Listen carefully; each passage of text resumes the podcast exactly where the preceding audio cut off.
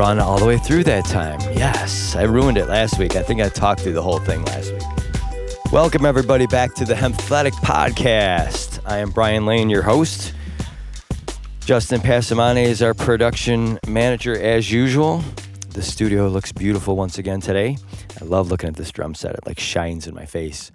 Uh, we do have a guest in the studio today. Uh, before I get there, I'll get some administrative stuff out of the way.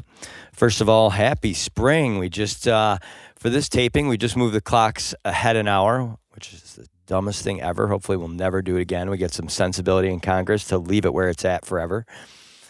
Um, my snow melted out here. The only thing is left is the banks of snow. I did get my Bristol runs in yesterday with uh, some old guys. I got to I got to ring out to one of my old guy friends. So, my boy Jim Cone, man, this guy is the bomb. He is 71 years old, I think, right now, and this dude is like a 12 year old on the ski mountain, man. He wants to hit any place where there's a piece of snow that doesn't have a ski that touched it.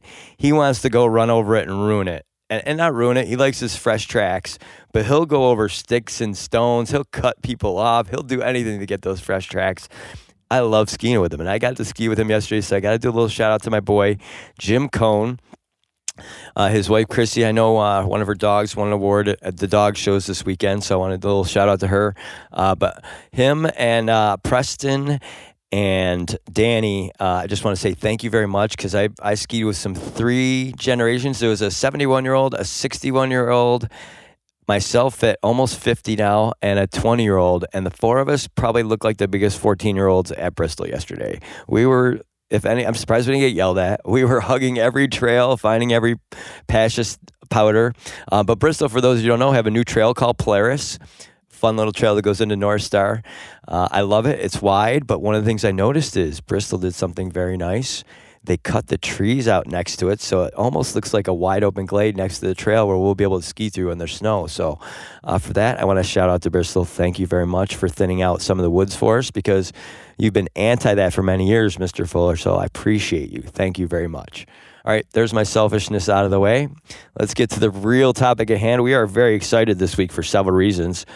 Um, first of all, my guest I'm really excited about because this guy helps educate the people of New York State about the cannabis plant and that's what drew me to him right away. And that is something, obviously, all you guys know that I have been doing for a while now. Uh, so now I can bring someone else on to, to, teach you, and I can sit back and, and not talk as much this week. Um, so I have with us today Tom Szulist. Am I saying it correct, Thomas? Correct. Just oh. like a zoo in a list he that's how he explained it to me the first time. So luckily, it is not me being good; it's him being very good to describe it. Uh, he is from Singer Farm Naturals, which is located, I believe, in the Niagara area. Uh, uh, Tom, tell me a little bit about uh, your farm and, and where you're located. So we're located in Appleton, New York, which is just north of Buffalo on the Lake Ontario shoreline, and uh, we started about uh, 2008, um, 2009. I was a stockbroker, and I got fed up with greed and felt like I really didn't have a purpose in life. I mean, making money for people and either dealing with greed or fear uh, just wasn't purposeful.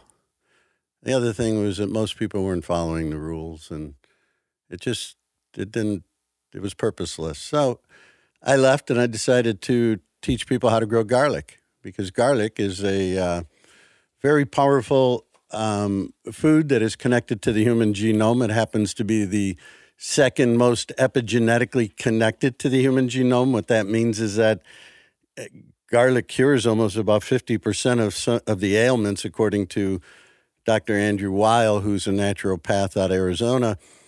And the reason is it's not necessarily garlic itself, but it's garlic and its components turning on our switches, our DNA switches for healthy expression of, of our life and and that's called the epigenetics of our food or our environment. And it happens that garlic is the second most epigenetically, and, and I bet you can guess, Brian, what is the most epigenetically connected to the human genome? Cannabis. Cannabis plant. Exactly. Cannabis. Sorry. Yeah. I didn't Absolutely. say it loud enough. I should have shouted it to the hills. Yeah. Uh, and that's a big word, epigenetics. I'm actually going to look it up so I can I can name the definition. But keep talking because you are already launching off, and I love this. this is why I like Mr. Szulist for all of you that know. And as I was doing research, I just want to interject real quick. I realized without knowing this that I've I've t- been talking to Tom now for uh, a couple months now, probably. Um, and I did visit your site one time on a trip back from Niagara Falls. Ah, Um, I believe it was oh, mid 2015 to 18 in that range because Okay. I, I do a lot of driving. Niagara Falls is one of the places I would go when I was with the post office because I did some route inspections up there. So I would always go along the lake because I live in Irondequoit, and I know for a fact I stopped at your place before, um, and I didn't know that till before about five minutes ago researching this. So so so our barn, as you can see, is an 1840s barn, and when we decided where we were going to put our retail center, we decided to use this barn because it was pretty well done with its useful life. The roof was caving in, kind of kind of leaning towards the center, and we decided to rehab it using sustainable methods. So we have straw bale in the wall for our insulation, SIP panels for the roof. Um, we have solar power for electricity, a high efficiency indoor wood boiler to heat the building, and solar thermal to produce hot water as well. So that's the way that that we like to do things. We like to look towards the future and say, how can we do things sustainably? You know, how can we start to do things without just thinking about money and you know a throwaway world? And I think that applies to both agriculture as well as our health, because I think the health of most of our society right now, you know, I've never seen so much anxiety and inflammation and these autoimmune diseases. I mean, it it's just sad, but you You, know, you know what's even more sad though? That through all the talk with COVID, right, and vaccines and everything else, the one subject that got not talked about hardly at all was just improving people's general health. It was funny. Everybody's talking about the the the the triggers of making COVID more severe, but nobody talked about avoiding getting those triggers in the first place. I didn't see it anywhere out there in general media. Did you? No, no, and that's a sad part. And you know, our immune systems really are are part of our digestive system. I mean, that's that's where all the action is. It's in our large intestine. It's the amount of fiber that we're eating, and nobody's doing that. Ninety-five percent of Americans aren't getting enough fiber. And define fiber. The fiber is is is food that you put into your your body that that your body can't absorb. Microbes can only eat it, and when the microbes eat it, they break it down and they produce all of these nutrients and they produce byproducts that have another set of bacteria that come in and break those down. You have a symphony of three different bacteria that come in, and the end product is one of the highest forms of of energy for the human body. It's called butyrate, and you know, butyrate is something that nourishes your gut wall, your immune system. It's just, I mean, nature is just amazing, and and getting back to to where we all have something in common. We look at the cannabis plant. You know, when I learned about the cannabis plant, you know, that plant starts a symbiotic relationship with mycelium, a fungus, and it takes 30 days for this relationship to form. And, and from that point on, up to 20%, 25% of the energy of that plant can go in the form of carbohydrates, feeding the mycelium. So the mycelium can now shoot out into the earth and bring back nutrition and water to the plant. It's like the underground Uber, and the currency is carbohydrates. And the transport, the transporting the passenger is water and nutrients to the plant. And then when you come underground to another mycelium chain, they connect from another plant. This mycelium chain becomes a communication center between the different plants, so they're communicating all the time. Plants are the pharmacies of the world. They can produce chemicals. They are amazing in what they can do. That's all they got to be done is told. And when we grow cannabis, we connect the soil with the mycelium and we connect the plants, and one plant is talking to another. And when a beetle will come in in June and start gnawing away on the leaf, four or five days later, we go deeper in and we see that the leaves have armor on them, that the bugs are trying to bite them. You know, and I see this happening, and I call the guy from Cornell. I go, "Hey, what's going on?" And he goes, "Man, they got the right sugar levels in the leaves." He goes, "You got it. They're talking to each other. They're making it happen. They're happy. no pesticides, no nothing. Fantastic Fungi, for those of you don't know, is a phenomenal documentary, and this is a, that would be a good reference for people to listen to understand what Tom's saying further. So it's on Netflix. For those of you don't know, I don't know if, if you watched that or not, Tom. Oh yeah, it's, yeah. I mean, what you're saying matches up, and all all of what he is saying can be shown through scientific data. Uh, so please. Oh, and also I want to interject real quick. Uh, what is epigenetics for people who don't know what that means? I, want, I, I like to make sure that everybody's on the same page here because this is very important, and, and I'm might be a long-winded. Um, uh, ex- explanation, but I think this will do it pretty well. Um, epi- what is epigenetics? Uh, your genes play an important role in your health, but so do your behaviors and your environment, such as what you eat and, and how physically active you are. Epigenetics is a study of how your behaviors and your environment can cause changes that affect the way your genes work. Unlike genetic changes, epi- epigenetic changes are reversible and do not change your DNA sequence, but they can change how your body reads a DNA sequence. That's a very key point that people don't understand, Tom, right? Yeah. So here's the beauty of it. So let's say I have a genetic, um, the gene for cancer. Both of my parents died of cancer. It's more than likely I have a gene for cancer. Well, science has now told me that's only a 10% probability of the outcome. 90% is controlled by the epigenetics, which is both the environment, and the environment not only includes that I'm breathing air without chemicals in it, or I'm in, uh, uh, you know, it also has to do with the environment as far as attitude goes. Because if you're in a positive attitude, a lot of people around you, you're you're growing, you're living, your your epigenetics, your your life is different.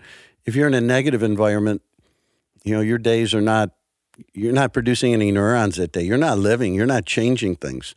You know, that day is actually registered as a blank day in your mind because there's been no neuroplasticity for that day because you weren't excited and you didn't learn something and you weren't motivated and and that's that's life. I love to hear the scientific uh, speak of how I've lived. Right, so all this reading, I keep relating to my life, like anybody does, right? And and I see, man, epigenetics. I've done a good job keeping my epigenetics pretty good in my life. I've been active regularly and don't sit down. I'm not wasting my mind. I'm always uh, documentaries, nonfiction reading. I'm always project driven, so I'm, I'm always making sure my mind is activated. And so, me not even knowing this scientifically or having someone to teach me or mentor me this, I did it naturally. Yeah. And I think my body and my health are a result of that. Um, so I want to get into a little bit about stuff you guys pre- produce at the farm. Um, so garlic is, is one thing. Uh, you guys also do cherry juice, and then you're also into hemp as well. Um, and but the name of your I love the name of your barn though. What's the name? What did you guys name the barn? It's a legacy barn. and, you know, we feel that, y- you know, if you look at the past, we haven't done a very good job as far as sustainability. And going forward, you know, we want to carry on a legacy as far as being able to change the way people think. I want to challenge people's um, belief system. You know, just like what do you think happens when you um, grow a plant in the ground? What's really happening underground? What's really happening when you take something and you eat it, an apple, and it gets into your body? What takes place? You know, let's talk about the real science behind it now, and let's test your belief system. So now you have more thoughtfulness, more awareness of what's really going on. You know, um, when we understand about the microbes in the soil, first of all, you know, the food that we're eating today, regular vegetables grown commercially, have about 40% of the nutrition that food used to have when it was grown in living soil or in grown in organic live soil today. So let's take that one step further. What do you think cannabis is? It's a plant. If cannabis isn't properly grown with the proper microbes in the soil, with the proper fungi to communicate, you know, and, and it was interesting. I was on a workshop with the FDA was doing a workshop on the endocannabinoid system and the uh, licensing of different cannabinoids. And this great guy, Reggie, you know, beautiful man, his job is to see how the cannabinoids affect the switching on and off of DNA expression within the human species. God, I'd love to spend time with that guy. I have a gentleman that I have had on my podcast, Dr. Harold Smith, that Yeah. he wants to start Canometrics doing that exact thing. So he already worked with the precursors of AIDS with the U of R. He's he was a professor at U of R. Started that and and starting Canometrics. So what he's doing is trying to figure out. Uh, he's kind of bringing all these precursors of people out there and adding the individual cannabinoids to them to see what turns them on and off, just like you're talking about. And he sa- says it's all from the genes. He says the same thing. Same thing. And and but the thing Reggie was saying, which is the same thing, is that the difficulty is is the entourage effect of the plant. And the entourage effect means that it's not CBD alone, it's not a CBDV alone, it's not THC alone. It's the entourage effect of how that plant in its wholeness can interact with our DNA. And is it really a whole plant? If it's a full spectrum, is the plant full of life to begin with? You know, it's like, you know, when I look around at our society, you know, what's sad is that, you know, most people are below the neutral line. You know, their bodies are trying to get to the neutral line. And and most plants that are being grown are just okay compared to thriving and exuberating health. And that's we have to understand that we can have this same health inside of us, that we can we can start to create this microbiology inside of us that can change the human experience. The cannabinoids are amazing. You know, the the beauty of the cannabinoids is that when you look at nature the only way that the human body could perform so many functions, keeping track of so many things, is to break it down into systems. So now the brain just has to go to different system heads and stimulate those system heads, which are called receptors throughout the body. And, and when it perceives a deficiency in one area, like let's say it perceives a lot of anxiety, then it calls on the endocannabinoids to be transmitted to the receptor to balance that system in the mind. And by divine intervention, the phytocannabinoids hit the same lock and key on these different receptor heads throughout our body. So that's all we're doing is we're allowing the human body to express itself in its fullest, best expression possible life. And one of the things we as human beings are doing, which is not good, uh, is some people that are very routine based, they're eating the same foods kind of uh, at a routine, which isn't necessarily a good thing, right? You want to introduce nutrients, variable. One of the things I've been, I learned, I was a triathlete, so I took in a lot of smoothies over the years. Right. And I only learned in the last three or four years that that actually probably wasn't the best way for me bringing in those nutrients. Uh, because you expressed earlier, I love the way you described eating an apple and when you take it in and what that's doing when you're eating that apple. Well, actually, the act of eating an apple or an orange or a banana are very, very important. And using the saliva and the um, you're starting it right there in your mouth. You're starting the process of the breakdown. Uh, and if you put everything in a smoothie form where you're whipping everything up and putting it in and then just putting it down your body, you're getting some of the nutrients out of that smoothie but you're getting a lot more sugars that way, and it's not being introduced from your mouth with the saliva and some other good stuff. So you're actually maybe contributing to maybe diabetes or other things in the long term if you really make a smoothie as your morning drink every day. Uh, do you kind of agree with that, Tom? Is that what you learned? Yeah, I would. I would say that again. Like let's say contributing to diabetes is more a function of, of I think a deeper health issue, which is not having enough fiber. Okay, because I think that you know, sugar loads, you know, in smoothies aren't going to necessarily do that. The problem is this is that we don't truly understand how the human digestive system works. You know, it's really a fermentation process. It's not a continuous digestive process. It's a fermentation batch process, just like making pickles. So if you had a beautiful crock and you put all these vegetables in there and you now know that a certain bacteria will break that down and produce all of these byproducts that you want. That's awesome. But what happens when you throw a chicken leg in there? Or you throw some milk in there or a hunk of cheese? It's a whole different process. And we don't understand that. And then we under, we, we, we you know, we, we not only do that, but then we also keep the food coming into the body for from morning till we go to bed. And we're really only supposed to if you if I'm being in charge of my microbes and I want them to serve me, I only want to feed them for eight hours a day. I want 16 hours of time for them to go through their whole process of not only finishing their digestion, but then detoxing the human body, which has to be done. And that only takes place after all the digestion is done. So, first of all, we have to understand the timetable. Then we also have to understand how these guys operate. If we choose to have certain things in our diet, we are going to take more energy out of the food and we are also going to create inflammatories. Or if we have vegetables only in our diet, we now have a different colony of bacteria that take less energy out of the food and make an alkaline environment. So there's chemistry behind how we do things. All right, everybody, you need to take your deep breath for a minute here. Remember, this is a finance guy. Let's just remind everybody here. All right, Tom, that was a great, overwhelming start. So now I want to go backwards a little bit because Sure. if I'm a listener, I'm thinking this guy's a finance guy, but he's talking like he's from the earth, a hunter gatherer. Is he a Native American? No, he's definitely not a Native American. Um, how, uh, what are you about six six foot? Six foot, yeah. six foot. Uh, he reminds me of my grandfather. He's got the hands of a farmer. Um, he's got hair everywhere. He's he reminds me of my grandfather and his my his mannerisms. That I I love him. He like my Smitty. You're on my mind every day when I'm with Tom. Just so you know. Rest in peace. Um, so tell me a little bit. Uh, obviously, you're out in Appleton now. Yeah. Where were you born and raised? Like uh, Yeah, you've done so- so, a lot in your life. I can tell already. So give us a little. Yeah, so I, I grew up and and you know I went to school and you know I graduated top in my class. I was like in the one percent in math and science, which was you know really great. I loved math and science. It was.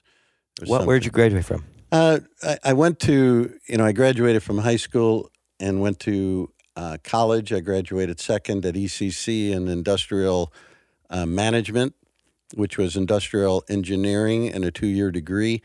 I got a full industrial engineering job after that, but after working for Spaulding Fibre for about a year and a half, I realized I wanted to go back to school and not have to work in that industry. It was great. I mean, we were so an industrial engineer is an amazing field because it's time and efficiency, motion study, learning how to do things efficiently, you know, studying how to um, you know, save time. You know, there's five points to every job and if you understand that, you can just keep saving time and money and be very efficient in life. So that was a great background.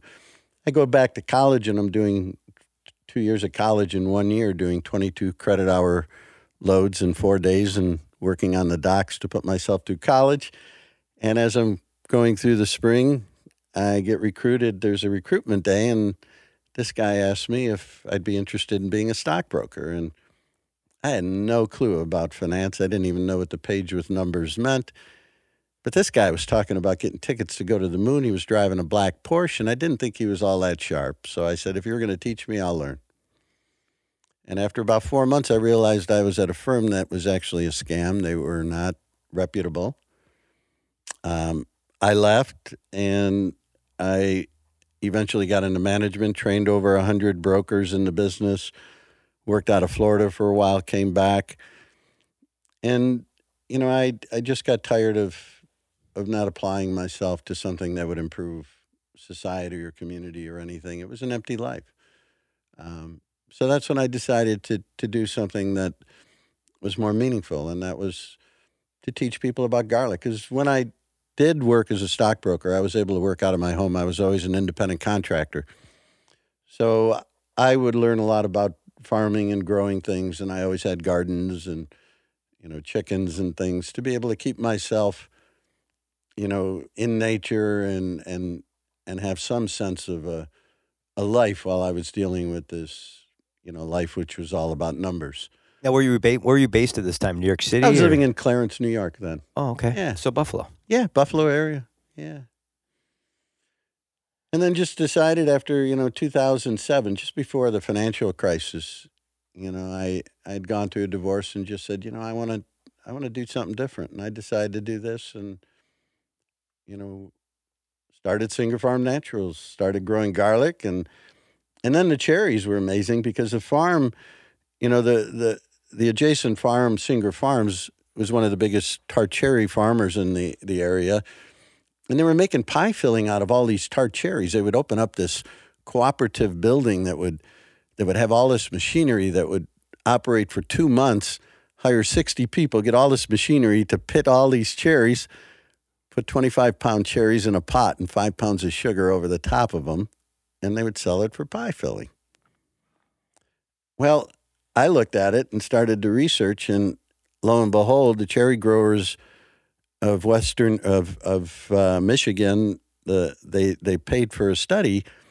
They ended up applying for a grant, two hundred and fifty thousand dollars they put up, and they got a matching grant from the USDA.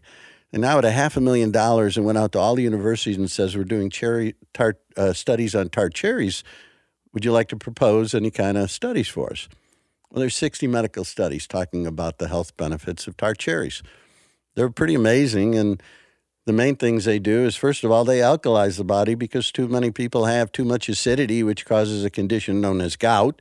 It's caused because of the wrong microbes in the gut, but most people aren't willing to change their diet. So, a shot of tart cherry concentrate a day keeps the gout away. Alkalizes the body, 15% reduction in uric acid in the first 15 minutes. Say that again slower. Sure. Please, because that's important. 15% reduction in uric acid. And it's in the first half hour. I misquoted. I said 15 minutes earlier. I'm glad you, it's always, I want the best information, so yeah. I'm glad. Yeah. So, what it does is when you drink the tart cherry juice, if our bodies become too acidic, our pH is meant seven is neutral. And it's really important for us to know our pH. I went to a naturopath and the guy says, What's your pH? I go, Excuse me? He says, Your pH. I says, I don't have a clue. He says, It's really important. You think about it, it's really important when you grow plants. I said, Well, yeah, it is. So you, I got urine strips and you you pee on a urine strip and you can find out what your acidity is. You can also put it on your tongue in the morning and and it gives you a data point as to how your body's operating. And my God, I was operating at about 5.5. And an optimal seven? seven, seven and a quarter. I'm going to get some uh, strips myself and add that to my arsenal. Yeah. Because I, I, just want to know, because I want to know if I'm high or low, what the feeling is in my body so I can start bringing those two factors together. So then eventually you don't have to test yourself because you kind of know, right? You feel, yeah. Oh, yeah. You know, you know what, what health is like once you're there.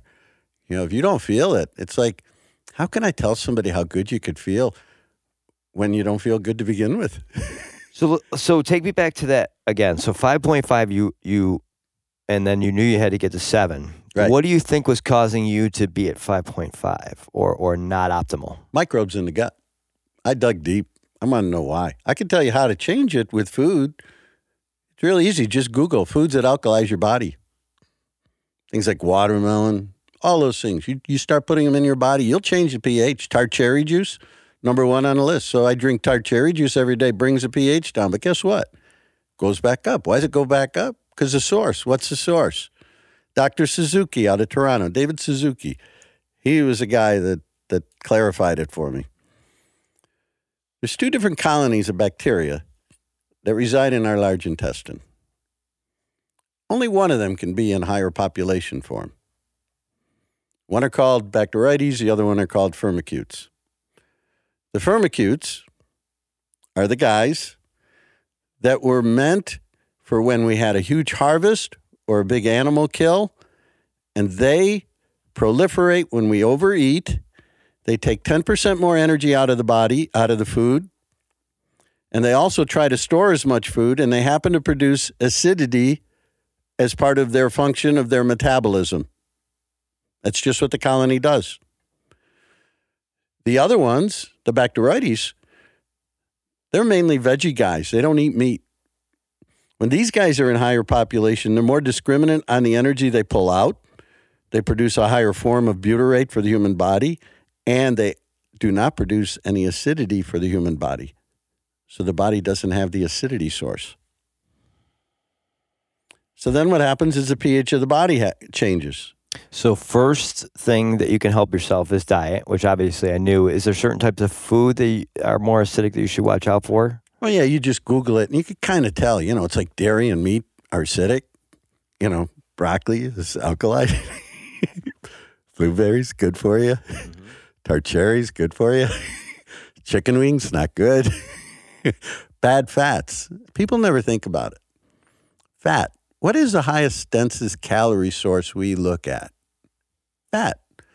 How much broccoli do you eat versus fat? One tablespoon equals a lot of broccoli.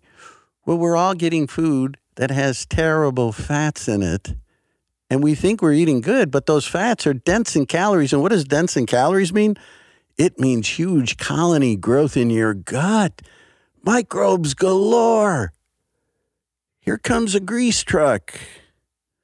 And these are parasitic bacteria. They produce anxiety. Did you know 90% of serotonin is produced by gut bacteria? I did. I didn't know ninety percent, but I knew it was a high percentage. Yeah. Yeah, you could eat to be happy. I tell a story that a, a friend of mine and I were training for uh, about a decade together, triathlons, and uh, we lived close together, so we did a lot of running together. And through that process, he had a point where he hit the wall, right, where he couldn't improve and he just couldn't figure it out. And he, right, didn't feel good, and and they diagnosed him with celiacs, and he realized he had to take gluten out of his diet. Yeah. The minute he did that, Dan Giblin, uh, I'll have him on at some point in a future episode. But when the minute he did that, he accelerated very quickly in improving his times, and his training was more efficient. His body was running more efficient, and the minute he cut out all his gluten. So, so tell me a little bit about gluten's is for, in this whole big thing, because to me, gluten is the thing in society that people abuse. It so the thing is this the way that our gut wall okay first of all the gut wall is this equivalent of two tennis courts in surface area okay that's a huge area and it's only one cell thick that's all think about a cell it's like a, a fraction of a hair that's it now that has to that is keeping all of the enemies of the outside world from getting into the inside world within us. Now, wouldn't it be nice if we had that one cell, but we had something on top of it to protect it? Well, we don't. Why? Because the only way you get that coating to protect it is by eating fiber. Because by eating the fiber, you have all these bacteria that keep breaking it down, and they end up putting what's called a mucosal wall, which is like manna from heaven that sets on that gut wall, and the butyrate just takes that those gut wall cells and just nurtures them with all the energy they need. And celiac disease is an issue with the gut wall whereby anything and if it's if it's gluten it's because gluten emulates a chemical that allows that loose junction of the gut to allow it to cause the immune system to go into alarm now you're running around with an alarm system going off inside of you saying fire, fire, fire, and you're trying to run a marathon. And some of the things that are uh, good sources of fiber for those that most most people do know, but if they forgot, whole grains, avocados, berries, broccoli, beans, and your lentils. These are these are the things that bring that kind of uh, even popcorn, dried fruits. These are the kind of things that are good fiber for you, folks. Um, so you, you want to mix, right? Uh, 10 high fiber foods to help you di- with digestive health. It's so funny because this is out there everywhere now. Avocados, right? That's the Yeah. biggest craze lately. Um, but yeah, it's so it's right there at the, one of the top of the list. Um, and, and to me, it's about eating these fruits and vegetables whole, right? Uh, I Eat- cook and- them well, And variety. Thank- So, so diversity. diversity. Here's a if you think about it, if the bacteria inside of us are producing all these neurochemicals and all these chemicals for human health, and we don't have many colonies because we've killed them off, you know, we should have up to 15 different 1500 different varieties of bacteria in our gut. Some people are down to 5 600. They can almost tell how long you're going to live by the diversity of your gut bacteria. Does that surprise you when you think about it? Not really. They are the pharmacists. They're the they're the workers. They have more to lose if you die because they die. But what have we done? We've thrown antibiotics in there that just explode the whole environment, and we wipe species out. You know, think about this, Brian. We could live this human life without dogs, couldn't we? I mean, they're not essential for life, are they? I mean, we could get by. Dogs. Yeah, dogs. Uh, I, I would combat that statement only by saying that there's some people that are alone in life, and if they didn't have a dog, they would have a companion. So I believe maybe socially it's a companion. It could be it's a good companion for people. But the same thing, if there was no dogs, a cat could do that for someone. There could be an alternative. So What if we had a bacteria inside of us that used to make us get the same neurological feelings that a dog gives us, and we killed this bacteria off because we have this thing called amoxicillin that just wiped it right out. It's called L. reuteri. L. reuteri, when they put it into these mice, the mice lived 40% longer. Their fur grew luxuriously. They healed in half the time. They were sexually active and curious till the day they died. And they found that this bacteria produces oxytocin, which is a chemical found in the human system, which is what we feel when we're blissful in life. It's funny because I read something a couple of years ago when I started my podcast about a parasite. And there's a certain parasite that's found in cats that it wants the cats to eat mice or live rodents, right? Because it'll help it grow and, and Mhm. reproduce. So it basically, um, the parasite makes the rodents and mice want to have sex. So it lets the cat basically get that rodent easier, right? So the parasite within the cat that the cat knows not there does that. But how about this? That par- people that own cats with that parasite tend to be entrepreneurs and risk takers more than not. So ah. that I'm trying. I want to look up and see if what you're talking about is it is something close to that. It it's beyond our awareness. So, like, if you took an antibiotic and you're sitting here with me, I'm taking an antibiotic because you're talking to me and I'm getting because the antibiotic is a microbe. It just kills everything. It's like an it's like a um, vigilante. It's a hired gun, but it's alive. So guess what? You putting it in there, it's shooting the good guys and the bad guys. It can't get rid of L. reuteri. I brought it back in my life. I learned how to do that. You know, that's what I want to teach people. There's a Dr. Case that teaches people, and I learned from him. And and you know, this is what life is about. It's it's about understanding what we are, and if we can fix ourselves on the inside, then we could fix things on the outside. It's not that hard, but we got to start somewhere. And and a reflection of what's going on on the planet is a reflection of what's going on inside of us. You know, species are being you know, are gone, extinction. Gut microbes are extincted. You know, we don't need that. Let's work with nature. Let's put them all back in. So you got the garlic and you have the cherries. Oh, the other cherries, the other benefits. So, Please, yeah. alkalizes the body, number one. Number two, in our blood, we have markers, enzymes as communicators, one for inflammation and one for pain that are abbreviated by the pharmaceutical world as a COX1, COX2, and they make a COX1, COX2 inhibitor by the names of ibuprofen, aspirin, Motrin. Our cherry juice is up to 10 times more effective than ibuprofen as a natural COX1, COX2 inhibitor and it doesn't destroy your gut. I have been trying to preach to people to get off ibuprofen.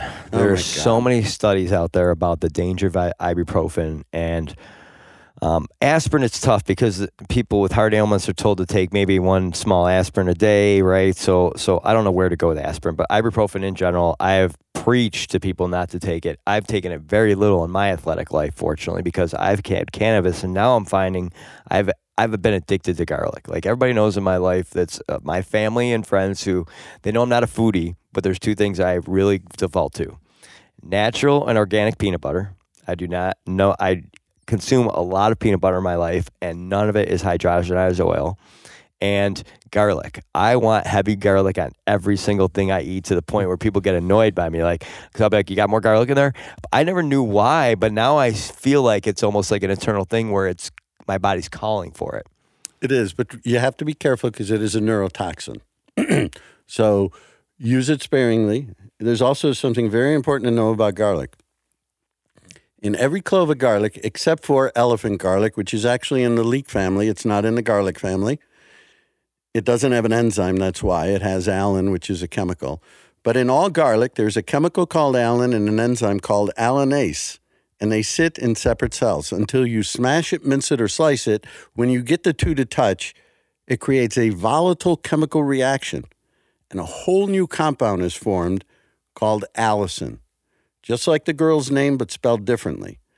Allicin has your flavors, your aromas, but most particularly, it has this very powerful ability to act as an enforcer to go through and kill certain pathogenic viruses, bugs, bacteria in your gut, and it knows to let the good ones live. When somebody gets a cold, what I tell them to do is to take a clove of garlic, smash it, wait 10 minutes for it to get to its maximum strength, then put it in the mouth, wash it down with some water so you don't have to chew it if you're not well, and do that just before you start taking food in the morning and the last thing at the end of the day. And why? That's when your microbiome is going to expand and contract and it'll have its highest effect. You do that three days in a row and you will pretty well kill any kind of bug or virus that's in there. That's what garlic does. The old timers used to carry it, mountain men. They'd have a clove of garlic in their pocket, they'd find. They go, Why is this guy carrying garlic? Well, very simply. If he found a piece of rancid meat out there, he could cut off all the mold, he could smash that garlic, rub it all over it, and now he's disinfected his meat. If he wasn't feeling well, he could smash it and eat it himself for his own health. It's medicinal. I love it. Uh, now, I got to tell you the last part about the cherry juice. please, that's The what I was going third to go one. back to. Thank you. The melatonin. Mhm. It's loaded with melatonin. so it helps you sleep at night. They did that study at University of Rochester. 20 insomniacs gladly signed up for the test, took a baseline of their sleep, added two servings of the fruit to their diet, and they added one and a half hours of deep sleep on average for the group. With cherry juice. Melatonin from the cherry juice triggered it. That's great. The cherry juice also is low glycemic sugars, which everybody should think about. What does that mean, glycemic? Glycemic means how does a food cause your body to react from the sugar that comes into the body? Because sugar is fuel. So, what I look at it is if you crumble up a piece of paper and light it on fire, that's high glycemic. Boom, gone. You got a piece of coal and you get that cooking, that's long burning. Might be real hot, but it's long burning and, and slow burning. That's low glycemic food. That's healthy for the body. High glycemic, you eat a piece of white bread, 70, 80 on a glycemic index. You eat, drink cherry juice, 54 on a glycemic index. Anything under 55 is low. Very healthy. Glycemic index. Uh, we are at now about seven terms I have to look up before the next episode, everybody. uh, this this is phenomenal. Uh, I have tried to express what you're expressing very well today, um, and I don't do it as quite as well. Um, so you are doing it in a way where it's it's comes from science, but it's from a layman's way of speaking, which I very much appreciate. Um, so tell me about how did it come from garlic to so cherry? Did you take it over from the Singer family, or how did that whole thing work? Like, so, you know, I, I just went to the farm and I said, you know, uh, this stuff could be sold retail. And he goes, go ahead. He goes, I'm busy growing. So what we did was I put together a brochure and we started going to farmers markets and we started sampling the stuff out and teaching people and having them understand about how the human body works and how this stuff works. And then once somebody tastes it, once they start using it, the proof is that it works because they're back to buy more. I mean, we do about a half a million pounds of cherries this way every year now. it went from just filling pies to a a full year round operation. Oh, oh yeah, we're we bottle year round. You know, we so what happens is this: when the cherries are all harvested, they're shipped down within 48 hours to the Grape Growers Cooperative in Westfield, New York. It's a cooperative for the grape growers, and they have very expensive equipment that's state of the art. So they triple wash these things, and then they break the cherries down, remove the pits, and then they put it in vacuum chambers so they don't have to use as much heat, and they evaporate all the water off and you're left with this pure essence of the fruit with the water removed. So 20 pounds of cherries, we squeeze it, we get eight quarts of juice, and we take seven quarts of water out. so one quart is equal to 20 pounds of cherries, or one ounce equals 60 cherries, or an eight ounce glass of juice, which is a serving. Wow. Taught people how to do that, and people do that. And, and you know, marathon runners, you can go to the red recovery routine, which is a known uh, routine that marathon runners can use to reduce their recovery time in half. Just by adding cherry juice. Adding cherry juice before and after. Because think about this when you're working out, you're tearing a muscle down. When you tear it down, you then produce inflammation and pain markers in the blood. And by the cherry juice reduces those. If you reduce those, then you can get blood flow, which means you can repair the tissue quicker. That's how it works. Can't get the blood flow, can't repair. That's what you were looking to do after a marathon. It's exactly what you're looking to do. Gotta and, repair. And and what I had known, the things I had known early on, where I used Hammer products, and there was a post product from Hammer that did kind of the same thing, but cherry juice would have been much better. Uh, and chocolate milk was always a good one right after right after exercise. But anybody who's lactose intolerant really couldn't use that as a, a hydration method because of the proteins and their um, in the chocolate milk. So I wish I had known about cherry juice because it probably would help my marathon running career. Oh, yeah. Much easier on the body, too. Amazing on the body. What is a glycemic index? Uh, is a value used to measure how much specific foods increase blood sugar levels. Foods are classified as low, medium, or high on a scale of 0 to 100. The lower the GI of a specific food, the less it may affect your blood sugar levels. Uh, so low is 55 or less, medium is 56 to 69, and high is 70 or above. Uh, foods high in refined carbs and sugar are digested more quickly and often have a high GI. I uh, just wanted to add that for people so they had the little layman's uh, glycemic index. It is a, it is a big piece. I can tell you from my 18 years of training triathlons, I knew very well I could not eat pop tarts are quick sugar type food because I would it would feel great in the first 20 minutes of that run and within 45 minutes of any lengthy run I'd be struggling. Um, bagels, uh, you know, I remember my dad came out to watch me run a, a, a cross country race. It was one of the only ones I ran. It was probably, two, I think it was the year after I graduated college, and I had a heavy carb breakfast like 45 minutes before the race. And I know now you need two hours for your food to process to be able to use it for a race. And I slogged through that race and did horrible. And the whole time I was like, oh my God, why do I feel like I have a brick in my stomach? Luckily, I learned it in 95 instead of making that mistake over and over again. But I learned very quickly that the type of carbs that you put in you really matters. I was just kind of rushing through and not paying attention. But um, there was certainly other things I could have done to make that race better without training any differently. Yeah.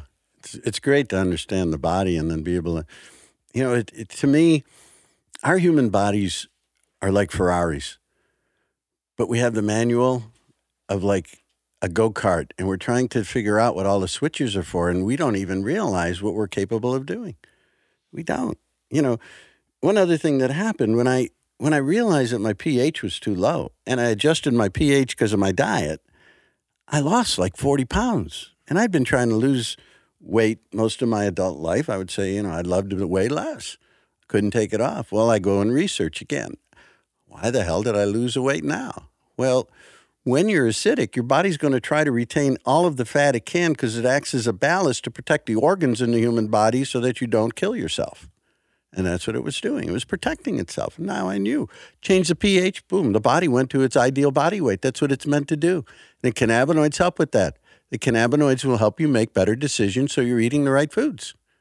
They will help you be in the moment because the past is the past and the future is not here and it's not real.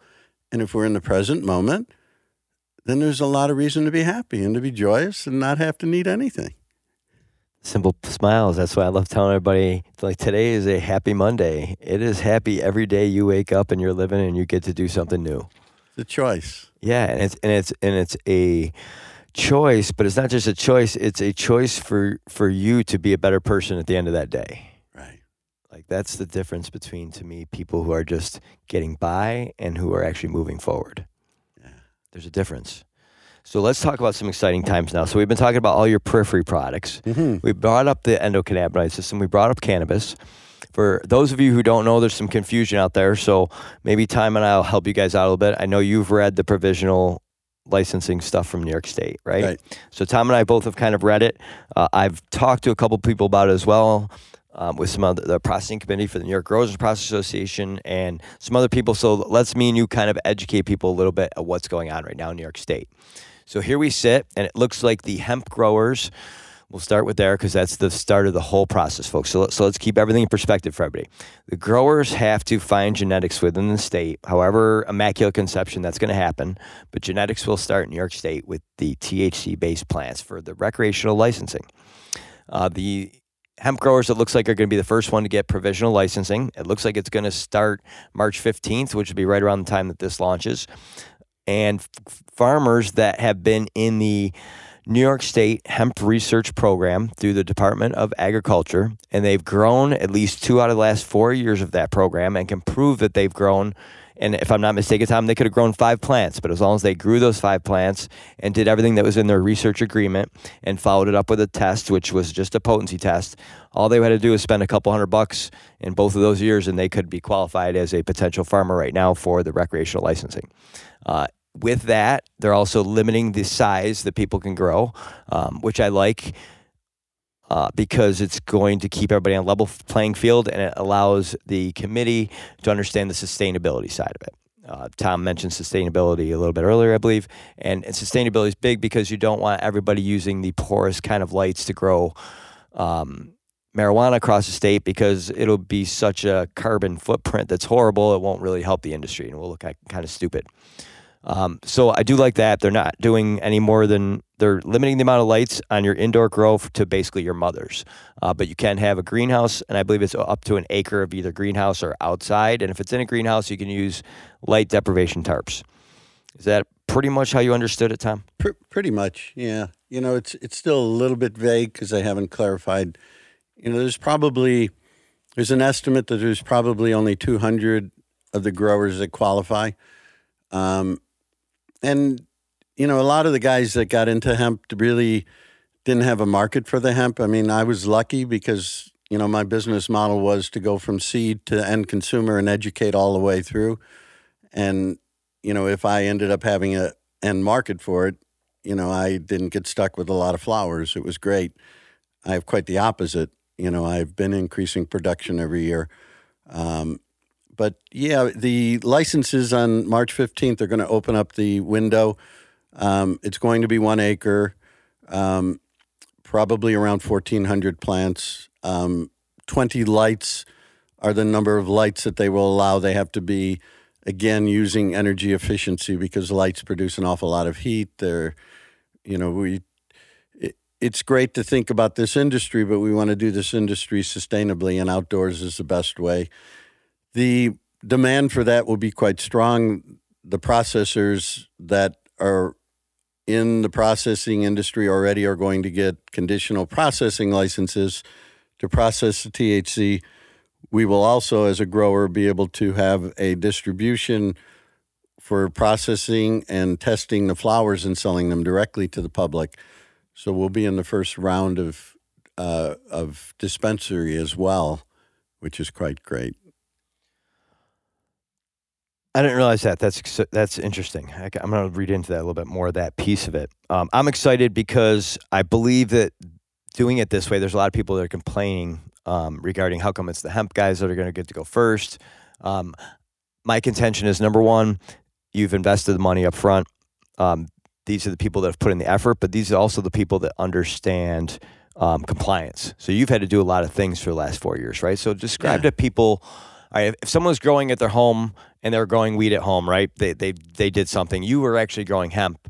Right. Um, so I want the people that have been growing weed in the black market to understand what exactly it means to be compliant, what you've had to go through the last four years, so they can see. Because a lot of people in the legacy market, which we talk about, uh, the legacy market refers to people that have been growing or selling weed in the black market. They refer to as legacy, right? So right. I refer to, that way. Everybody knows what I mean when I say legacy. So the legacy market is a little bit maybe mad about this, but I don't think the legacy market realizes what it really means to be a compliant farm. Yeah, and it's it. You know, knowing and growing the plant is one thing. Compliance is another. We have to file a report. You know, within 20 days of when we're going to plant. They want to know where our seed sources are. They want us to keep track of every single plant with the THC, is my understanding. I'll have to see what those regs are. Um, and you're open to testing at any time that they want to come on the field to be able to see what's happening. They have a right to, to have law enforcement come by the property anytime they want. Um, the pre harvest, when you are ready to harvest, you have to 20 days before you harvest, you have to put a form in and you can't touch that crop till they tell you to go ahead and pull it. If you touch that crop before the harvest uh, report is filed and they give you the go ahead, they will quarantine your product and hold you until that product is tested or they are comfortable that it is within their compliance. Now, that was with hemp, which had no THC or 0.3% THC. Um, and then the final report would be how much did we harvest? Where did it go? What did we do with it? We had to have registered every place that the hemp was kept at, has to be on the plot plan. Every room, every building that can house it, they need to be aware, and they have full access without a search warrant or anything to come on the premises to look at those. And that was part of the process with the hemp license. Does everybody understand now why the hemp research hemp license growers now in the state are probably be first to, to, to market? Like they understand what it means. Now you are going to have added dimensions to that now with this new program, right? So you're going to have a tracking system that you're going to have to put a barcode on every one of your plants, right? Like are you guys have you guys been thinking about that internally how that's oh. going to play out? Yeah, I mean, first of all, you, you know, and and let's look at it from New York State's point of view. You know, they were thinking that they couldn't do anything this year because it was just too difficult to put out regulations and you're dealing with people you never dealt with. At least Ag and Markets has dealt with us. There's some of us that knew how to deal with the paperwork and some couldn't deal with it or didn't want to deal with it. So, it, you know, there aren't a lot of us that broke even during this time. A lot of people were 50 or 75 grand in the hole with hemp. First year we got into it, the prices that fall, you know, before when we were starting the plant, they were 500, 700 bucks a pound. When uh, uh, we were starting a processing company, uh, CBD isolate was going for between seven and eight thousand a kilo, and now you can get it for fifteen hundred bucks a kilo, about yeah, yeah, thereabouts. Yeah, and and you know because of that, you know we we put our butts on the line, you know. So, and I understand that everybody wants to get in, but patience, you know, we'll get there, you know. So in this, uh, you can go to um, New York State website, um, cannabis. What is it? Cannabis.newyork.gov. I believe. Yeah. Uh, and what I'm doing is right now I'm looking at mock-ups. They have a mock-up of the application yeah. that you are going to fill out on the 15th. So just so everybody knows what we're going to have to go through. They're not going to just say, "Hey, you're a hemp grower. You grew two years. Here's your stamp and go." Right. So you're still going to have to fill out an application, and you're still going to be looked at um, scrutinized, I guess is a better way to put it, right? So they're going to ask who, all the primary contact information for the companies. They're going to ask who all your members are that are bringing money into to to to your business. Um, they have eligibility. So the eligibility, like we said, uh, you have to have um, been authorized under Department of Ag and Markets program. Uh, and you have to show you that you retain 51% a controlling of the new entity, right? So you can't change your entity going into these provisional licenses. Correct. Um, and do you know why? Please tell everybody. I've gotten well phone calls in the last two weeks. Would you like to sell your business, Mr. Szulist? Would you like to stick around for a year and get your license and we'll take over? Because we want to get into lucrative New York business and they won't let us. I have been warning everybody about this on past podcasts, my last two episodes you are now perfect to have in here because you are actually getting the phone calls I warned warned everybody about. Mm-hmm. Um, so they are going to go in deep. They're going to go into your ownership structure of your companies, right? So the, the current hemp farmers are not going to all of a sudden, if they had some kind of hiccup within their company, you're not going to be allowed just to go in because you grew out of the last two four years. Um, so there's actually two full pages on the ownership structure. Um, so Tom is going to have to dig into basically everybody working for him. There's going to be a lot of questions uh, that he's going to have to submit files for. It looks like there's about 20 different files Tom is going to have to submit to the state just for the ownership structure portion of the application. Uh, and then it's business activities, site information, uh, growing, drying site information, uh, and this stuff, payment instructions. This is all what the license is going to be. So, folks, this is how detailed it is. So, for anybody out there who really is like, man, these guys at the hemp, I can't believe they're going to get this step above. They're going to be two years ahead of us. Whoa, whoa, whoa, whoa. First of all, they're only going to be able to grow an acre they're not going to own the game. Nobody's owning the game after this two years. There's going to be plenty of people who can still get into it. But the best thing for you, anybody who's not going to get a profession right now, look at this. This is a free mock up of what you need to prepare for to get ready for two years down the line. It'll be a little bit different the next round of applications, which all the 200 people that are going to grow now are going to have to reapply again for the next set of licensing. So if anybody is in this two years and they really don't mess up, I mean, you're kind of on the radar, Tom, right? Like, so us as a processor, we're thinking the same thing. Um, that we're kind of the guinea pig of this whole thing up front, right? Because right. licensing's not written, right? So they may uh, uh, change some of the wording on regulations as they see the program rolling out in this two years to prevent something from that they don't want to happen, right? So we got to deal with that a little bit as well. Absolutely, and I and I also think you know it. I mean, this industry is a beautiful industry, but you need to be broad minded when you look at it. If if you just look at growing and you say, you know, I want to grow because I'm the best grower out there, there's going to be a lot of competition. You know, you got to have a market for that product. You know, and it it maybe building a brand and educating or or or you know, to me, what does it matter if I'm trying to help somebody and they've got anxiety? What does it matter if I grew that or somebody I know grew it if it's grown with the same? I, I'd love somebody else to grow. I'd love, I don't want to do it all, but I have to do it if that's what it takes, and I'll do it all. I love doing it, but I don't want to do it all. uh, the education piece of it is, is uh, I enjoy the compliance side of it. I really enjoy the nuts and bolts of building the company but I enjoy the education piece because that's where I really see the value of cannabinoids in people's lives. Yeah, and, and I can bring it to them. Um, and explain how I've used them in my life. And, and I can tell people, hey, this is what I did. You do whatever you want, but look at where I'm at now. I'm a healthy 50 year old man, two young, energetic kids. I'm energetic. I'm still out doing stuff that 20 year olds are doing. Um, and it's because of my diet and my mentality to, to stay in shape and keep moving. Um, and that's all the things you're talking about with everything at your farm. That's why I love your farm. So, Singer Farm Naturals, where'd you come up with the name? Um, it, it was my now ex-wife's uh, family name, and we decided to use the the existing farm was Singer Farms, so we decided to do Singer Farm Naturals because we wanted to do things in a natural way, more of a gentle way on the planet. Um, and it's um, it's been great. I mean, we ship to probably all fifty states. We ship our juice all the way out to Alaska and Hawaii, and every state in between because so many people drive by the barn like yourself and stopped in there and said, "What is this place? You know, here's this 1840s barn. You walk in, and it's like 1840s timber in there, chestnut beams. It's very, uh, very rustic, and and uh, I like places like that. So uh, me as a as a traveler, I love the small, out of the way nooks and crannies. Um, so I don't remember what I purchased from you guys when I went there, though. That's kind of bothering me right now. I have a feeling I bought a garlic product because I'm such a garlic guy. So I think that's what it was. Um, but I wish it was cherry at the time because I, I, would have improved my training.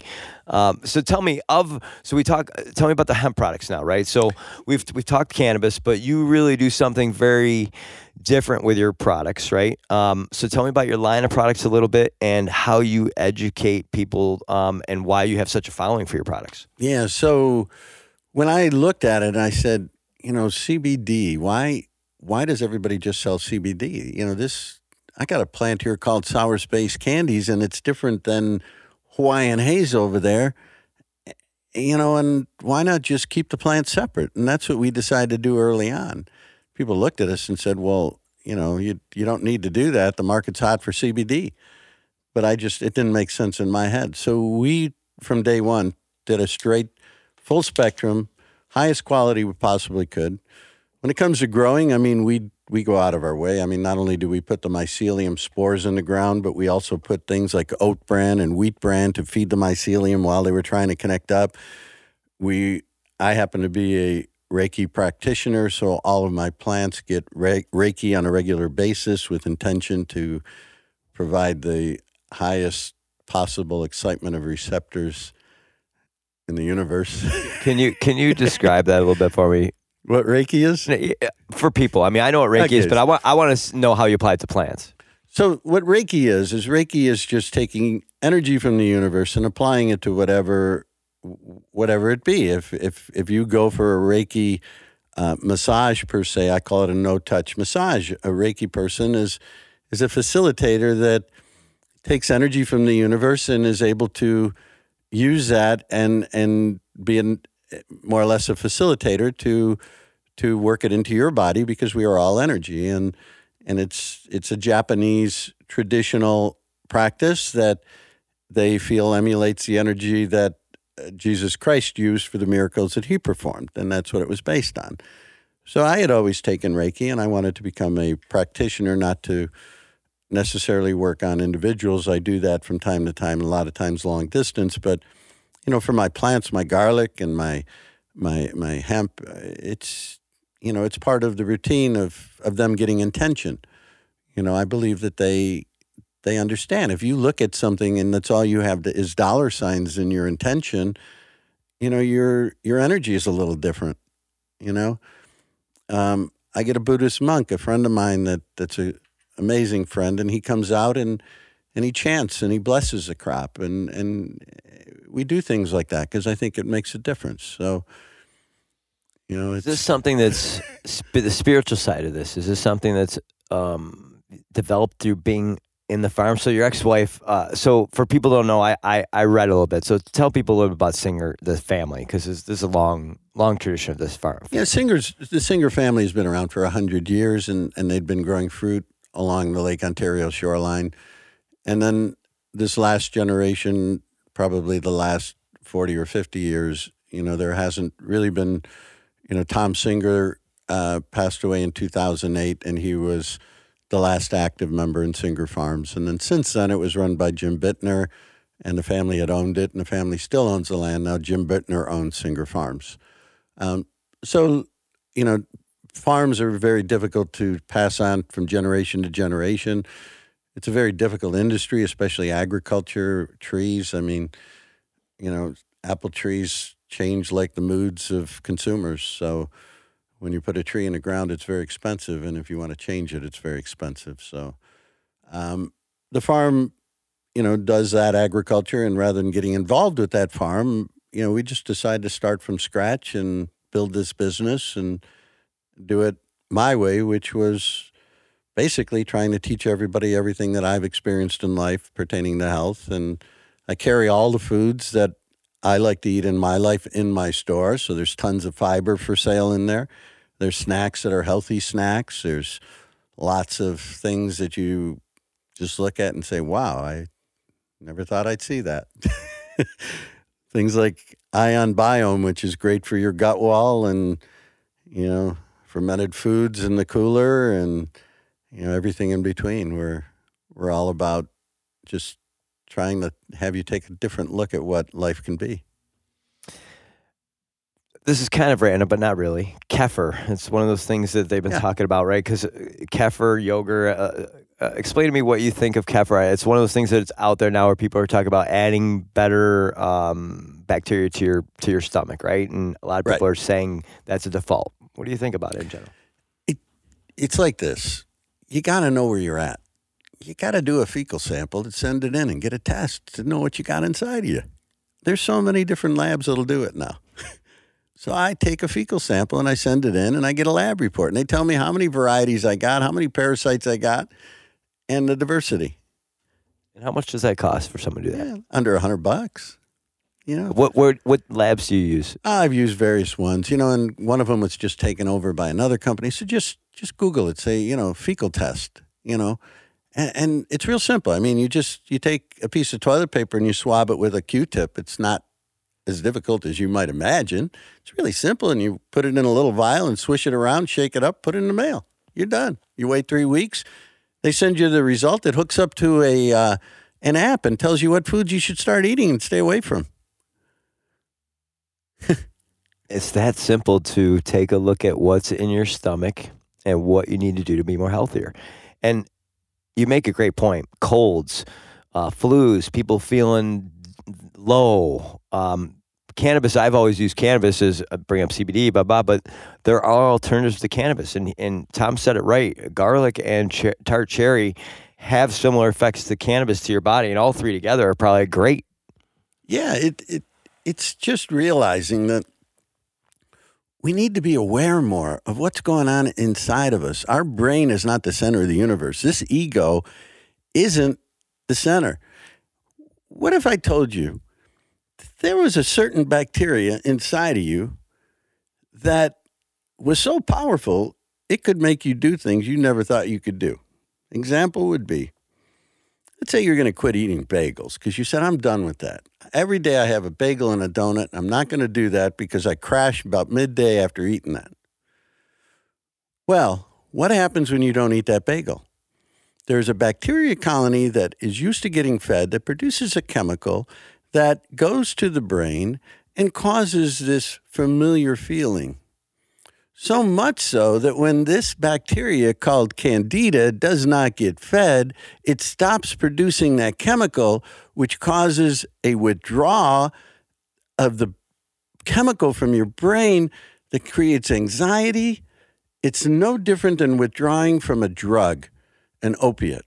You get anxious, you want to kick the cat, you're yelling at the car in front of you, you finally pull up, you eat the bagel, and you go, ah Matter of fact, it's even quicker. Once you made up that mind that you're going to stop, you finally gave in, at that point, those bacteria know and they're already producing the chemical because they know they're going to get fed. Who's really in control? When you want to quit that bagel, you should get a 10 a 12 step program, a sponsor, and a big book to get you through it. oh, that is so funny. And remember, everybody, I've said this on multiple episodes, but 30 days it takes to create a habit. That's right. It's not any faster than that, folks. So this is that 30 days to me is that D word that everybody hates. Discipline. That's right. You got to get through that 30 days of discipline. I have a feeling with food, it's no different, right?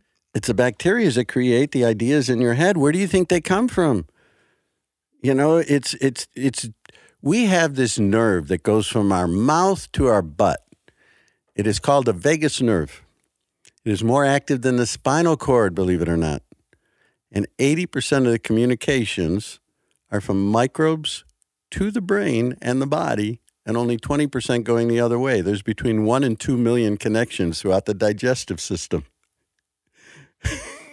All right, we talked conne- connections. You mentioned mycelium a couple times. So before I let this sway away without talking about, we need to talk about mushrooms. Yeah. So we have we've talked about mycelium, which is the basis of mushrooms, but tell everybody what you've learned about mushrooms over the years and how you uh, either how you've used them or not used them or or the the benefits of them. And we're not just talking psychedelic. Right.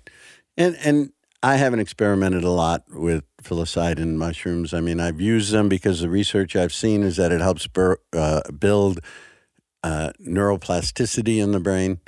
I've actually helped my sons use them in microdosing. They always want to take more than a microdose, but use them for microdosing. Hero dose once or twice a year is not a bad thing. Mm-hmm. It's a I, nice reset.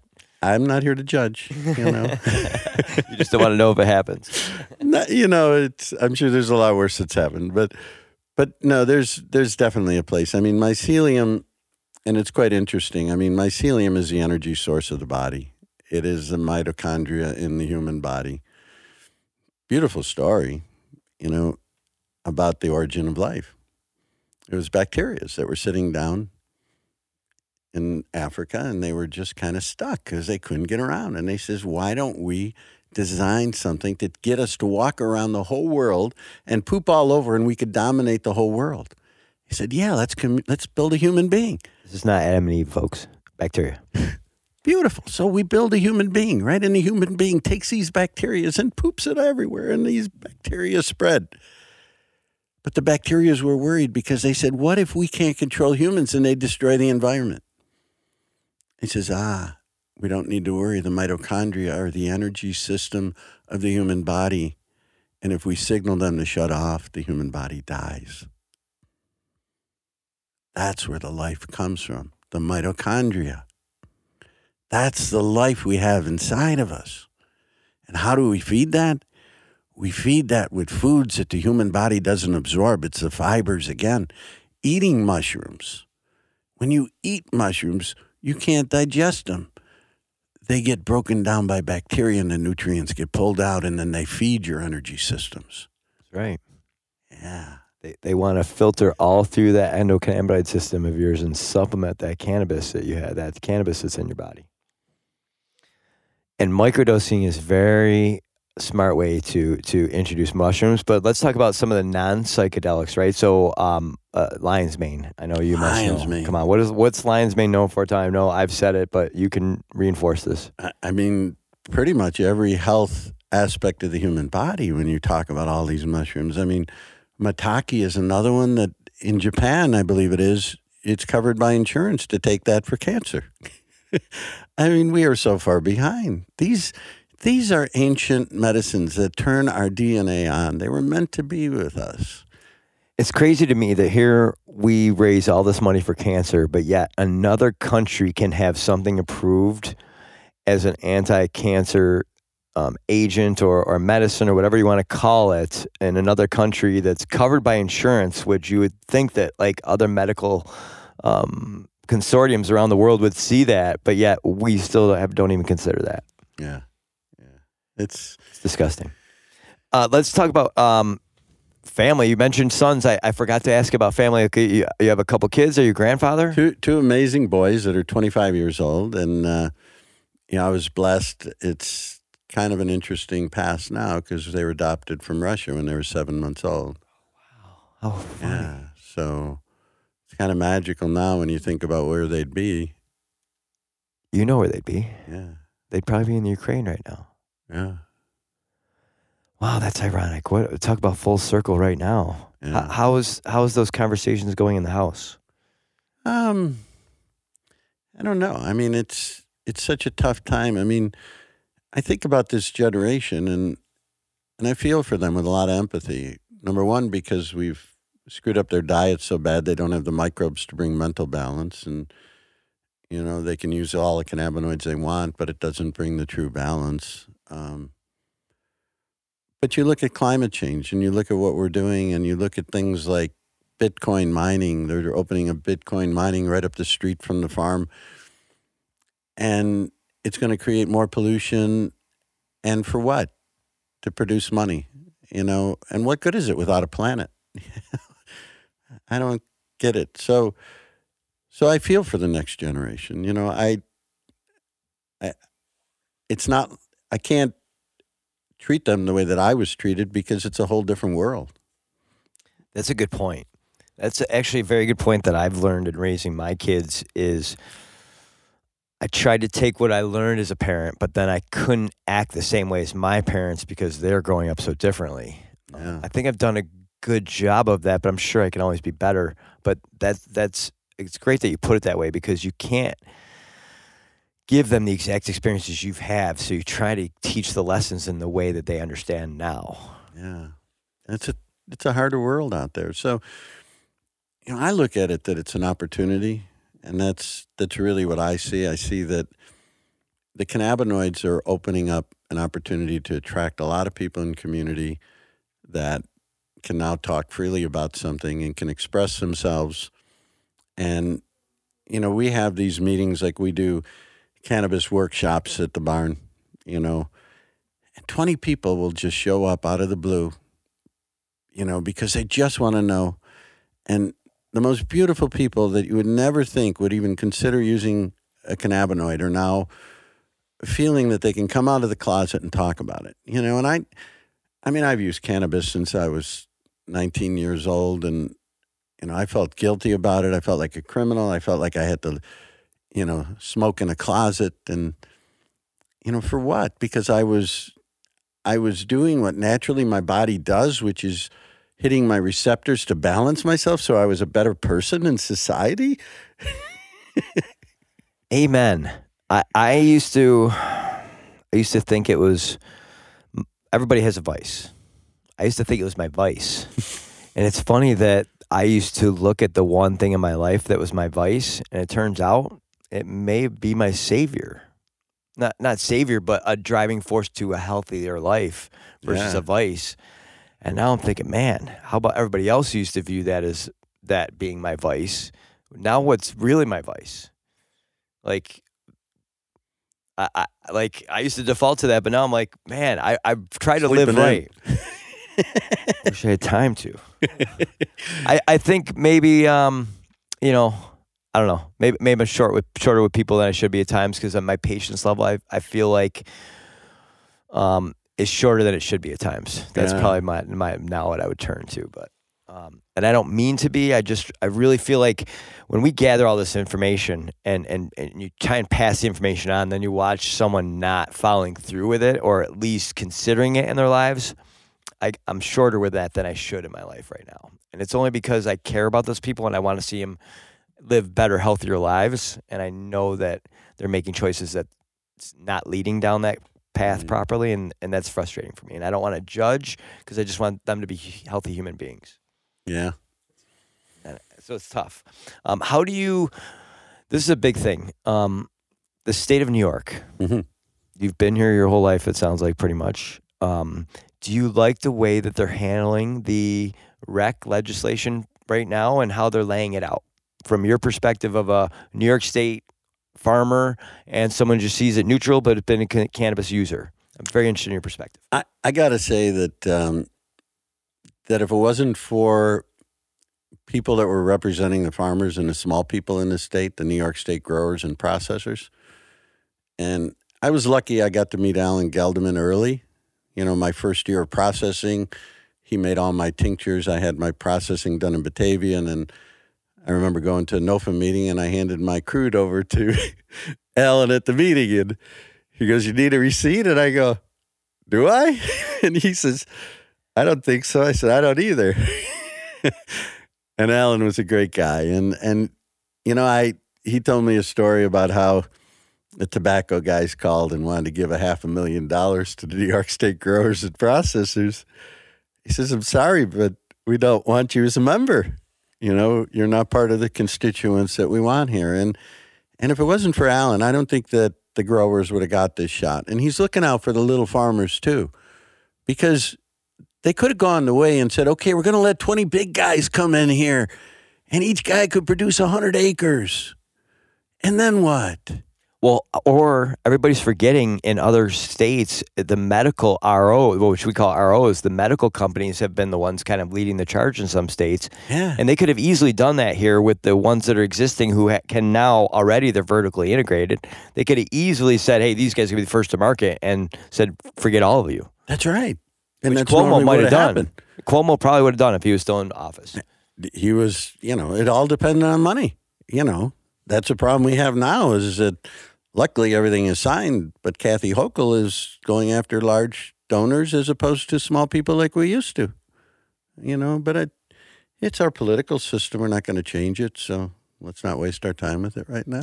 So we just have to manipulate it to our favor. And I got to say, the people that I've met so far, I think I've met almost all the committee members. I think maybe two of them I haven't met yet. Um, I really enjoyed the conversations I've had with them, and I believe that they're actually looking out Yeah. uh, for us, uh, especially Tremaine Wright. I saw a quote from a, I think she was uh, at an event in New York City in the last two weeks where she said something like, um, "We want to create." This um, rec licensing, and this isn't word for word, but it's pretty close. Um, we want to create this this rec licensing to benefit New Yorkers and let them gain generational wealth. Mhm. Um, and I like that. Um, the one thing we didn't talk about though is the provisional retail license that was just announced. There's some Mhm. misinformation out there, and I want you and I to kind of clarify this for people. Yeah. Um, have you read through that long document yet? I did not. I, my understanding is it's around a $200 million fund, which will be partially funded by the applications for the conditional growers license of $2,000 apiece. Um, and the rest of that fund is going to be put in by some private partnerships that will be participating as well. So some public private money as well. So of that 200 million, I also learned that it's going to be loans that are going to have to be paid back. The Mm. interest rates on those loans are unclear yet, but it looks like they are definitely not going to be grants. They are going to be loans. Okay. um, which is okay. But with the new provisional licensing for the retail, uh, they have some interesting elements to it. And I, I haven't read every single word of it, so I don't know what a qualifying business is. I'll, I'll lay it out there right now, but it looks like this is kind of what they're spelling out. If you are someone that has been arrested for a marijuana conviction of some sort, you're pretty much now put at the top of the list of someone who potentially could get a dispensary provisional license. But there's caveats to that. I don't believe they're going to be giving people with gun charges and marijuana uh, uh, at the top of that list. I don't believe, um, let's say, a white kid out of Pittsford whose father owns a hedge fund and he got busted for buying dime bags in the city of Rochester. I don't think he's going to get put at the top of that list. Um, they're, they are looking out for that, right? I, I don't know that for certain. But then in language that I've read, you have to be number one, marijuana conviction, number two, social equity, um, which we've talked about that already. What that means: woman owned, um, minority owned, uh, disparaged farmer, which doesn't really apply for the retail side, uh, military, veteran, etc., um, or the marijuana convictions. That's the five classifications of the social equity. So that would be number two, and then number three is you actually have to show where all of your money came in towards your application to put towards this, as well as show that you ran a business with a net profit for the last two years. Wow. That's tough. I believe 150 is the target number they're going to start with. I read through probably two thirds of the, I believe it's a 30 or 35 page document. I need to find out what a qualifying business is as far as, you know, the net profit for the business. I don't know if, you know, if you're running a, uh, a kitchen, if that's going to count, or if you're going to run a, a construction business. Um, so, for instance, I had the funny thing is, I had a phone call now with one of my b- business partners, a friend of his, who is a minority. He was busted for marijuana in the last 10 years. He owns a company with successful net profit. He owns commercial properties. And he wasn't even thinking about getting into the game. All of a sudden, when these parameters came out in this license, he realized he's actually probably the best potential applicant for a retail dispensary um, temporary license. So this recent announcement is actually bringing different people to the table. Right. Right. It's interesting. Yeah. And it's really only 150. You got to think in the whole state, that's not a lot. I think they're talking about needing between a 900 and a 1,000 for the whole state Right. when it's done. Yeah. So that's why the 150 is just really to support the 200 farmers and the 20 or so, pro- 15 to 20 processors Mhm. that will all get the provisionals.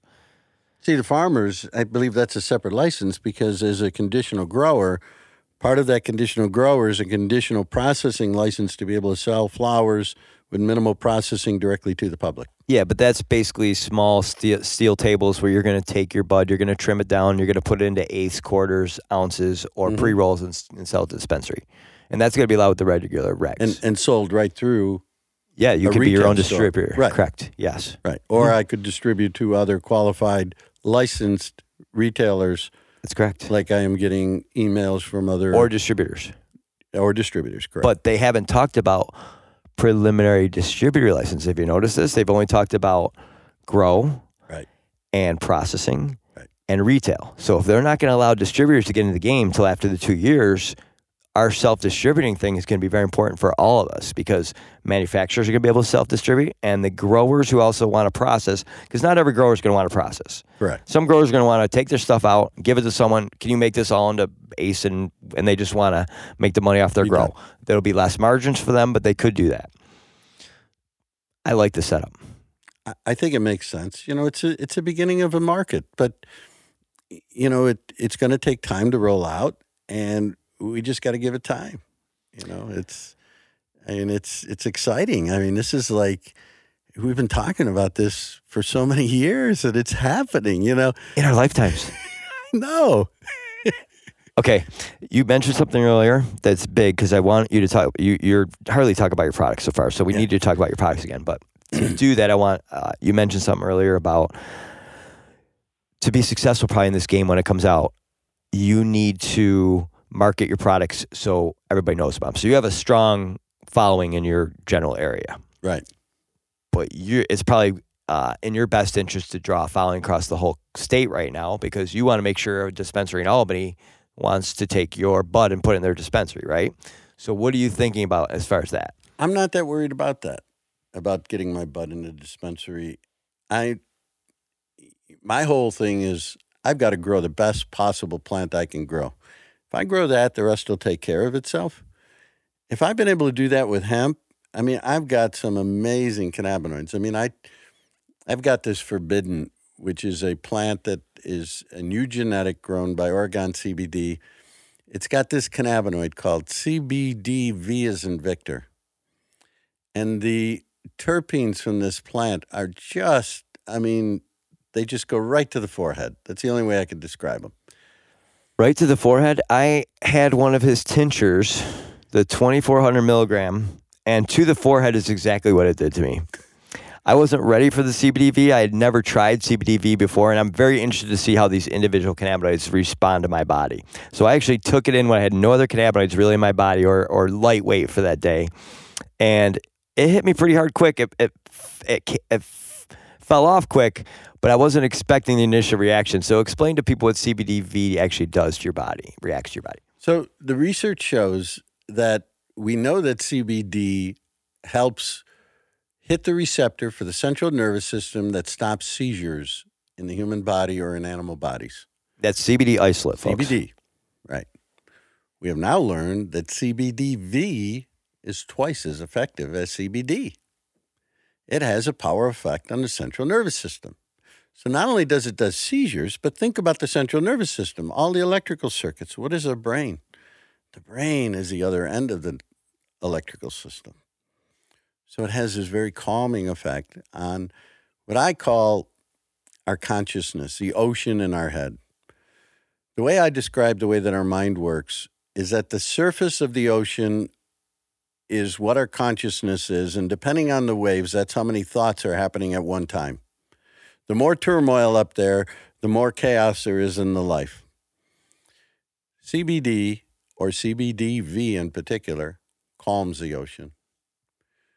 The other way to do that is to go deeper in the ocean, and that's called meditating or going into a deeper state of theta or delta in the mind and being able to control through meditating and learning what the Buddhists teach and what the cannabinoids teach, which is being in the moment. And that's how it does it. It stops you from thinking about all that stuff that's causing those ocean waves that are just uncontrollable. And you think you can control them. You don't even have a surfboard. They're uncontrollable. You've got to calm them down. And if we can't do that naturally, then we use a cannabinoid to calm the ocean down so we can then breathe and get back into the rhythm of natural life. But that's what CBDV does. And it's the, the beauty is, I mean, it's like every time I do a workshop, I do this work and I try to research because a teacher always teaches what he needs to learn the most, is what I was taught. So I'm out there and I get to learn all this stuff. And then I get to stand in front of people and just repeat it all and explain to them my observations of nature and how it works. And it's not me, it's just the ability of me to be able to understand those facts, feel them, live them, and then just explain it simply. What percentage of your body's water? 70%, and it goes down as you get older. And and of in that 70% the electrical system he was talking about is within that. It's the water that's the driving force. It's proper hydration. It's the mushrooms. It's the mycelium eh, all of it works together in your body um, and that's what fixes your electrical system so when we start talking about lion's mane which is one of the only things on this earth um, very few things on the earth actually rebuilds nerves. Like that's a, that's that's the biggest thing about lion's mane as far as a mushroom goes. And other mushrooms in the mycelium, that's what he was trying to describe earlier. Is basically is that electrical network is through the fibers of the mycelium is where it travels and through water. And that's why it's so important to make sure we're hydrated every day. We haven't mentioned that. To me, it's the last piece before we get into. We're going to tell everybody where your social media is, everything. But hydration, where do you put that in your level of importance? Oh my God, it's like number one, and I it's so important, and I just assume that everybody takes care of it. But it is so important to understand that we need to have clean, beautiful water coming into our body. that hasn't gone through all these pipes and been squeezed to all these different shapes and loaded with chlorine and fluoride and all these other chemicals. So I don't drink water out of the tap. I take water out of the tap. I to, put it through a seven stage reverse osmosis filtering system. And then I take that water and I put it into a Berkey filter that drops it and restructures the water and filters it one more time so that the water is back to its original form, like it would be if it were in a pond and it dropped from the sky and you saw a beautiful imprintation of that ripple wave. And water has form. And water is so amazing. We are learning so much about it. Water can carry trauma in it, it has memory, it has things that we do not understand. If it wasn't for the super characteristic of water that when it freezes, it actually comes to the surface, we wouldn't have life on the planet. That's a good point. That's Amazing. science. So, where can people find your products? Uh, social media, tell everybody any, yeah, anywhere, we're any Singer websites. Farm Naturals. We have Facebook. We're on Instagram. Facebook has been probably the easiest for me to negotiate with. We're going to be doing more on uh, YouTube. I have a channel, Singer Farm Naturals, and I've got a couple lectures on gut health and CBD, THC, uh, the difference between the two. I like to use a lot of pictures so people can understand how our body works because it's amazing how nature has built us. And if we understand the architecture, and we understand the tools and we read the manual or, or learn the manual of how to operate this human body, you know, how is it that here I am, 66 years old, and I feel today better than I did when I was in my 40s? And it's because I now understand the architecture of how this system, the body works, the role the microbes play, the role the cannabinoids play all of these things. It's not that difficult, but test, it try to figure out well, what is your belief system? Where'd you get it? Let's test it. Let's let's challenge it. I didn't know about the YouTube channel, so I am definitely going to follow that and watch some of your content. There's plenty of resources to, to see Tom's stuff. Singer, uh, what what drive from Rochester to Niagara Falls would pass by your building? Is it Route 18? Is that what you're Route on? 18. Yeah, right along the lake there. Beautiful historic Route 18. Right outside of the town of Newfane, Olcott. Olcott's like a fishing destination up there, and we're like three miles east of Olcott. It is a beautiful area up there. I used to have a cottage up at Kuckville, which is right at the end of the uh, throughway, or excuse me, the parkway before it turns over to Route 18. And so my favorite drive from Irondequoit up by the lake to Niagara Falls when I would go would be Route 18. So that's actually my favorite drive between Rochester and Niagara Falls. And then you go right up the Niagara River kind of to Niagara Falls. Um, so I know I've passed by your place many times in that farm. Uh, it is one of the best drives in New York State for anybody who hasn't done it. Um, coming back from Route 90 is Buffalo, great if you're in a hurry, but if you're not, take Route 18 because there are a couple little towns there. There's a town that used to have a small like amusement park at it. I don't even remember the name of the town. That might be the one, the fishing town you're talking in about. In Olcott, they Olcott. have the carousel. yeah. There. Okay. Yeah. yeah. Yeah. They got a carousel, and we're open seven days a week all year long.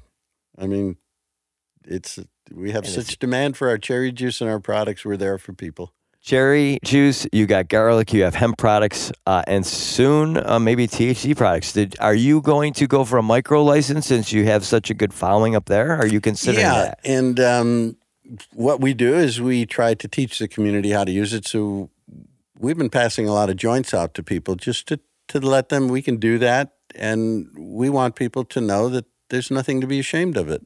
Um, uh, it's it's legal to do that in the state. We don't tie it to any other sales. We just want it very simply that we don't have to be in a closet anymore to take a toke. And you also don't need five dollars back from that because you know the benefit of those people getting that, and uh, it's just a it's a it's a relationship you're you're establishing. Oh my God, I I view that my life is such a gift because I'm surrounded with so many people that inspire me to help them, and they they admire what I do, and I love doing it, and it it's much more than making money for people in the stock market. You know, it's we dealt with greed and fear my whole life, you know, and now I get to deal with love and compassion.